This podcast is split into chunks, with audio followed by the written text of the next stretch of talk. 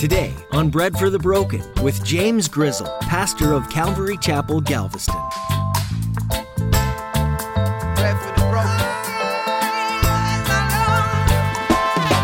He says, Too many couples are stuck together with cheap glue rather than divine cement. And that's oftentimes how we approach marriage. And that's, I think sometimes that's why divorce is a rampant problem. It's because of initially the lack of commitment at the very beginning. We want God's divine cement in this thing, not some cheap glue. What's the cheap glue?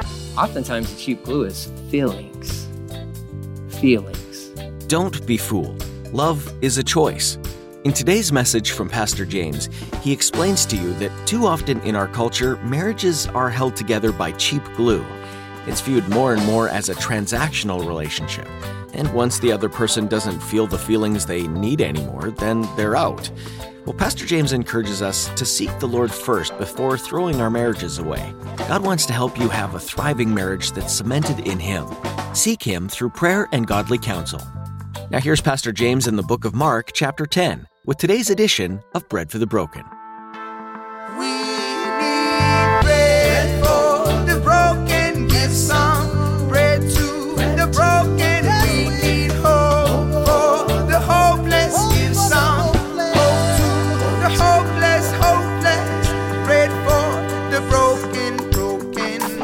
I'm not looking for my way out. In fact, Nellie and I were counseled early on in our marriage that divorce is not even a part of your vocabulary.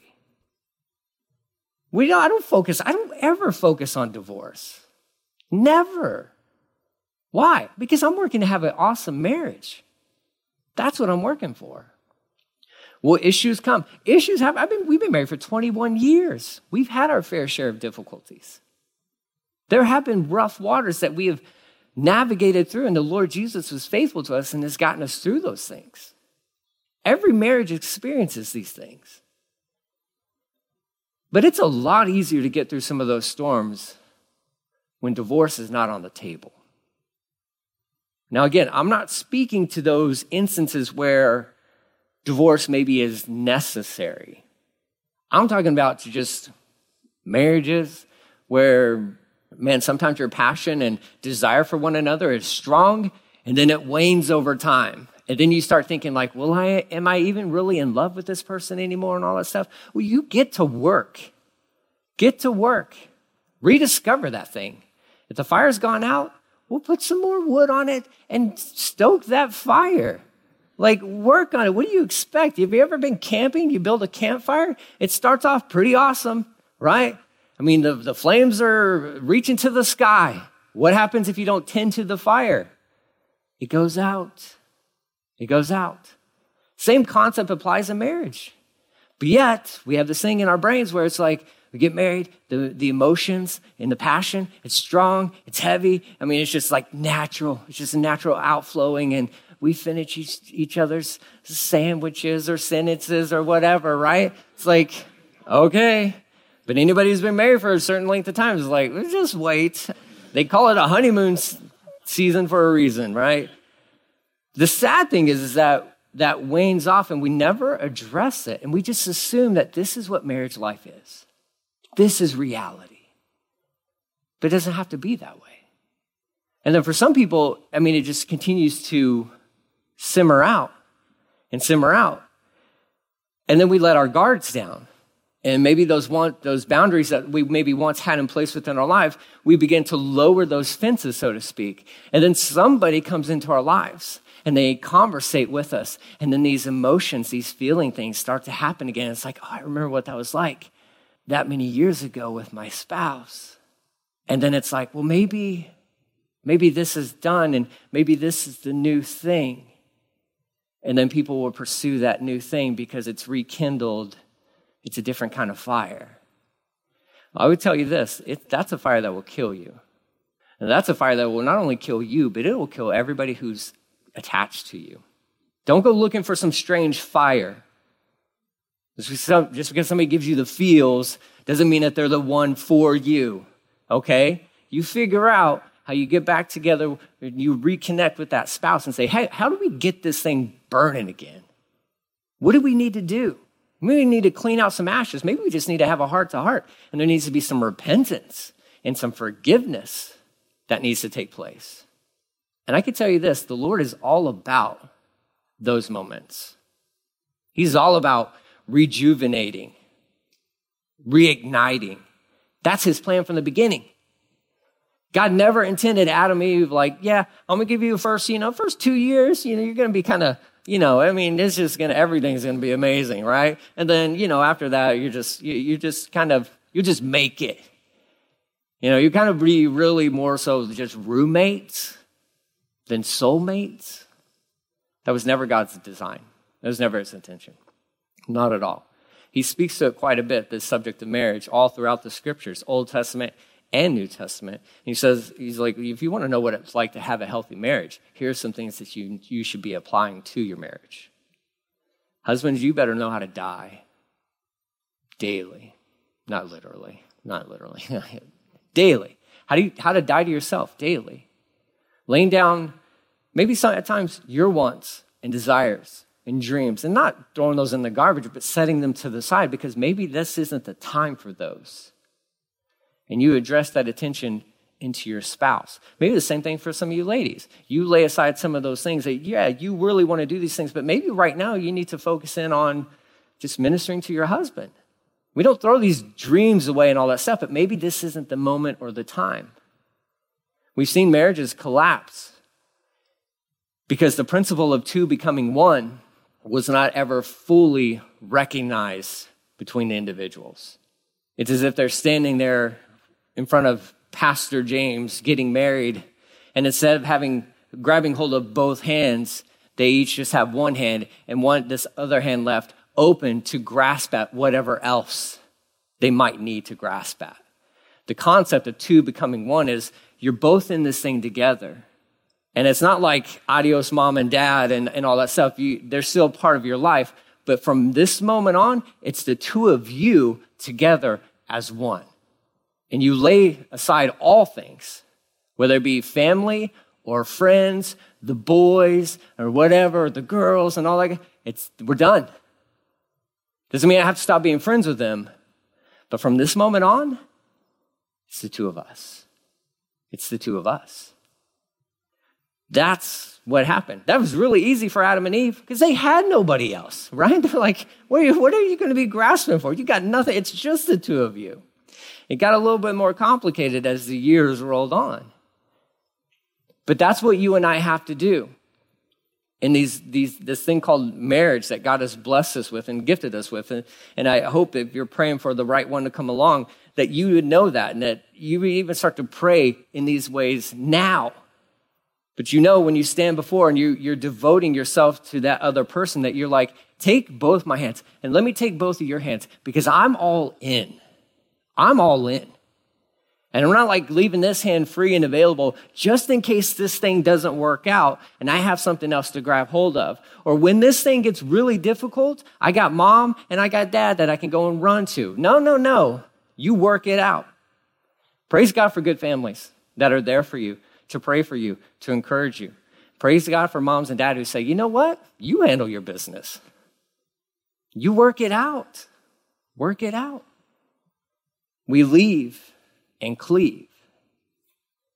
That was God's design. That's how God instituted it from the very beginning. And Jesus says, What God has joined together, let no one split it apart or tear it apart. I wrote this quote from Tony Evans. He says, Too many couples are stuck together with cheap glue rather than divine cement. And that's oftentimes how we approach marriage. And that's, I think sometimes that's why divorce is a rampant problem. It's because of initially the lack of commitment at the very beginning. We want God's divine cement in this thing, not some cheap glue. What's the cheap glue? Oftentimes, the cheap glue is feelings. Feelings. And just like cheap glue, if you know, if you've ever done a class project, man, over time, it, all just disintegrates and those pictures fall away and all that stuff. I want something that's going to bond forever, forever.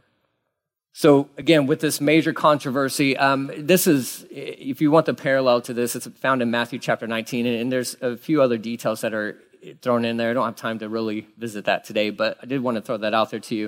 If you want to cross reference this at all, go, you can go to Matthew 19. But let's get to the, to the end result here. It says later, so he, he drops that on these Pharisees. Again, so just remember, so how he, he addressed this modern day controversy by going to the Word of God. Go to the Word of God. Somebody shows up in your life and they have a question for you. Could be a legit question, could be a trap. You never know. How do you answer that? You go to the Word, take them to the Word of God. Take them to the Word of God. Okay? Hey, what do you, you're a Christian. What do you say about this? Well, let's open up the Bible and let's see what Jesus said about that. Let's just see what he, no, well, no, no, no. What do you say? Well, I agree with what he said. I agree with what he said. And, and I praise God for truth because truth supersedes feelings. Feelings waver, ebb and flow, and what's what's hot today and whatever, and all that good stuff. Look, I give me just give me truth. Just give me truth. And I love being able to, I can consult the Word of God. They say, well, this is what the Word says. And I, I agree with what the Bible has to say about this. Do I always understand it? No, I don't. But I have faith and I trust and that the Lord knows what he's talking about. When he, what do you say about divorce? Well, let's talk about it. Let's go back to the word. So that's what he did. That's a good practical application for you and I and how to handle some of these questions. The other thing is this don't be afraid to answer questions. Now, you know my thing. If you don't know the answer, don't start rambling on, okay? Don't, in the midst of many words, you're trying to like really find some sort of good answer for. Don't do that be honest, be real, and say, like, I have no idea. I have no idea. I don't know how to answer that. But here's what I'll do give me a week, give me some time, let me look into it, and then we can meet back up and I'll, I'll do my best to answer your question. That's the right way to handle those scenarios, okay? But don't be afraid to answer questions and don't be afraid to engage people with topics that are controversial. It's okay.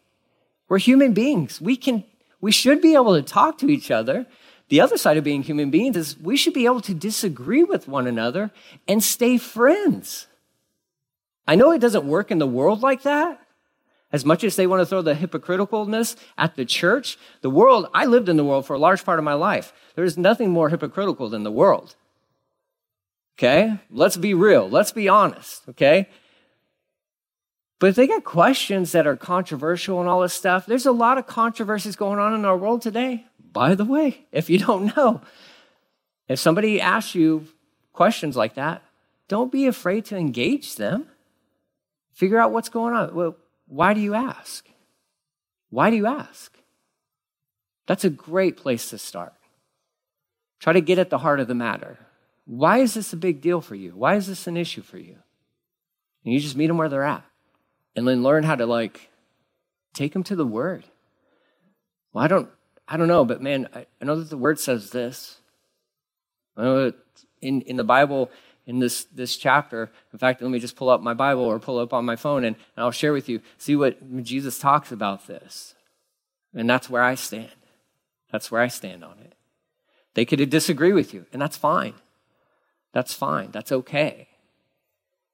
But you and I need to know how to like actively engage people who think differently than we do and treat them with compassion like Jesus would and engage them in conversations.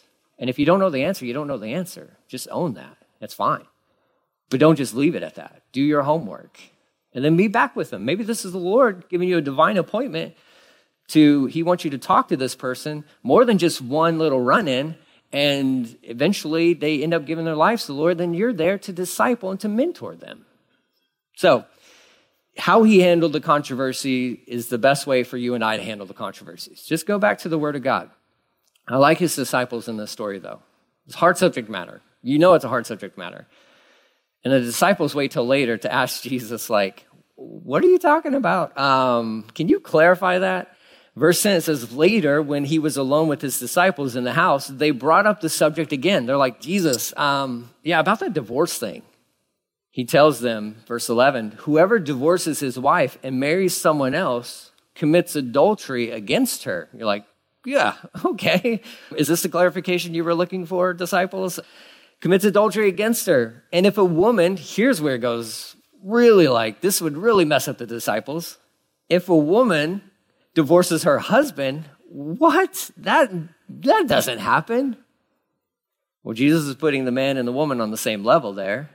Matthew just says the man, in, here in Mark's account, he, he mentions uh, the, the woman. If she divorces her husband and marries someone else, she commits adultery. So this is where it's like, well, wait a minute. So if I get divorced and I get remarried, then am I committing adultery? Why'd you get divorced? That's the question. Why'd you get divorced? And see, in Deuteronomy chapter 24, it talks about this indecency. If there's an indecency found with your spouse, well, that word indecency, the technical term there in Deuteronomy 24 is used like some 43 times. And all those, uh, it's used more than 43 times, I'm sorry. But out of all the times it's used, 43, I believe, of those times it's used speaks of nakedness. And it's involved with like sexuality type stuff. The question is, well, so if you got divorced, why'd you get divorced? Did you get divorced because you found somebody better? Then, yeah, that is adultery. It is. That's what it is. And that may be a tough pill to swallow. But, guys, that's the truth. Because if it's an issue of like, I got divorced because this dude was going to kill me, it's not an issue. Well, I got divorced because we'll see my secretary and we start talking and the feelings were there. And and you just don't understand what it was like at my home. I mean it was just like we were just strangers ships passing in the night kind of a deal. And i just this was like i just felt like this was the one that god had for me. I'm sorry but that's adultery. Let's just call it what it is. That is sin. That is sin. You want some good news? Jesus forgives those sins I, hope and I pray that we take marriage seriously. I, I hope and we pray that we take marriage so seriously that we are willing to do anything and everything to guard and protect this precious thing that God has given us. The enemy hates marriage. God hates divorce. What God hates, the enemy loves. What God hates, the enemy loves. And he would want nothing more then according to Ephesians chapter 5, when you look at that beautiful, beautiful portion of scripture, I, I go to that all the time when I do weddings. And it's the role of a husband, the role of a wife, and how this thing should be a beautiful witness of Jesus in his church. You know the enemy is gunning for marriages. We need to be on guard about that. We need to be on guard about that here it's this this issue here of Jesus talking about this this adultery. It's another quote that I wrote from Tony Evans. It, Tony Evans was speaking to my heart this week with uh, his uh, his commentary on this portion of scripture, and I read so much stuff. It says the one who illegitimately initiates divorce and marries another has entered in has entered an adulterous relationship because God has not canceled out the first one.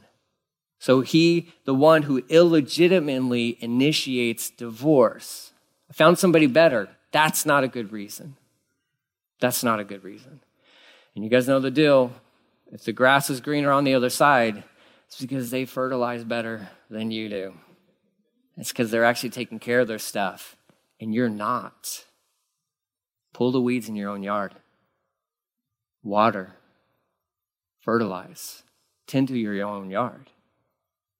And then you get in that other yard. And what many people, because the, the sad reality is those who divorce and then enter into remarriages, um, the percentage of them becoming divorced again is, is far greater. It's far greater. Now, I'm going to read to you guys just this thing concerning statistics. Um, but you get over there and you realize, well, this yard's just as messed up as my yard right? When we bought our house, the yard, when we moved in, I was like, amazing, so green, it's awesome. It was fantastic. And then we moved in, we started living in it, and what happens? You don't keep up with it, you don't take care of it.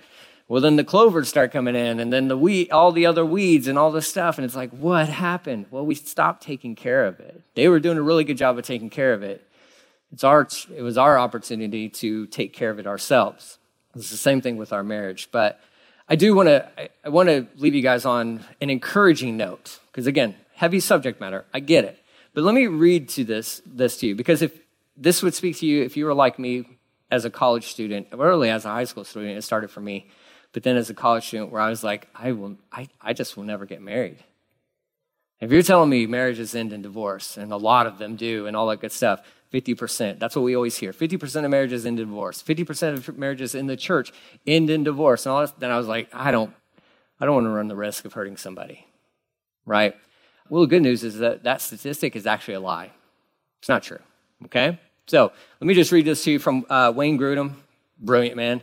He says, this uh, perception that 50% of marriages end in divorce today, he said, this is, you know, kind of made popular through different media reports and all that good stuff. He says in 2014, according to one of the most recent Census Bureau, uh, Bureau surveys, 72% of people who have ever been married are still married to their first spouse. 72%. 72%. And the remaining 28% are not all divorced persons because the total also includes those who have been widowed through the death of a spouse, a category that accounts for perhaps as many as 8% that suggests that somewhere around 20 to 25% of first marriages end in divorce, and that is unfortunate. He says, imagine the, the difference to our collective uh, consciousness if we say most marriages last a lifetime rather than half of marriages end in divorce. Kind of can change your perspective a little bit. Can be a little bit more encouraging of like, you know what? I think we can make it. Yes, you can. You can. And, and if divorce has been a part of your story, then look, I'm sorry as a kid who's walked through that. I know what that feels like. I don't know what it feels like as a spouse, but I do know what it feels like as a child. And it, but I, I understand. And there's a lot of hurt, there's rejection, there's pain, there's to great depths that are caused by divorce. If you're in a situation where it's dangerous for you, by all means, reach out to somebody who will actually counsel you biblically and say, if it is a dangerous situation for you or for your kids, you might need to get out of that thing. Separate more than separation might need to happen. If you're just having a difficult time and there does need to be a time of separation for a little bit, well then get together, I would say, with a Christian counselor and figure that thing out. Maybe sometimes separation is a good thing for a moment for a season. Paul addressed that, 1 Corinthians chapter 7, even like even separating from physical intimacy, only for a season, only for a moment, because we, you know, we know who we are. But if you're just having a rough time because you stopped tending to the fires, let me tell you, this is what needs to happen. You need to repent. You need to repent. And we need to stop neglecting this thing that God has blessed us with. Figure out how to stoke those fires. Again, seek out help, counseling, good Christian counselors. Go for it. Get together with a pastor. Somebody figure this thing out, guys. God's design was that it would last a lifetime. Last a lifetime. That's our goal. That's our goal. And let's, as husbands, let's figure out how to be the best husbands we can possibly be. For you wives, figure out how to be the best godly wives you can possibly be, all through the power and inspiration of the Holy Spirit. He's our only hope to make it day in and day out. Hopeless,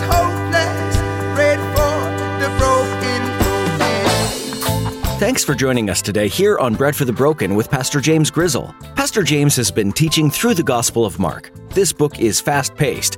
You'll notice as you keep studying with us that Jesus was on the move quite a lot. He did what needed to be done, and then he moved on to the next thing. Jesus packed a lot of service into his time here on earth, culminating in the greatest act of sacrifice ever, dying on the cross for everybody. If Jesus was consistently moving and serving, shouldn't we also be doing the same? Our faith doesn't say that we should just sit back and let others do the work. We're called to be the hands and feet of Jesus right here, right now. So go and do whatever it is that the Lord has gifted you with. Go share the good news of the gospel, and then demonstrate it by how you love and serve people. Bread for the Broken is a ministry of Calvary Galveston, and we would love to meet you. Visit breadforthebroken.com for more information. Would you like to do something for us? Would you pray for your fellow listeners? Pray that God would open their hearts and minds to His truth. Please pray for us too, that we would continue to follow Jesus' leading no matter where it takes us. If you feel like God is leading you to partner with us financially, all donations are greatly appreciated, no matter what the size is. You can give securely online at breadforthebroken.com. Thanks again for coming alongside us in sharing the gospel message. That's all that we have for today. Join Pastor James next time for more here on Bread for the Broken. Picture of you,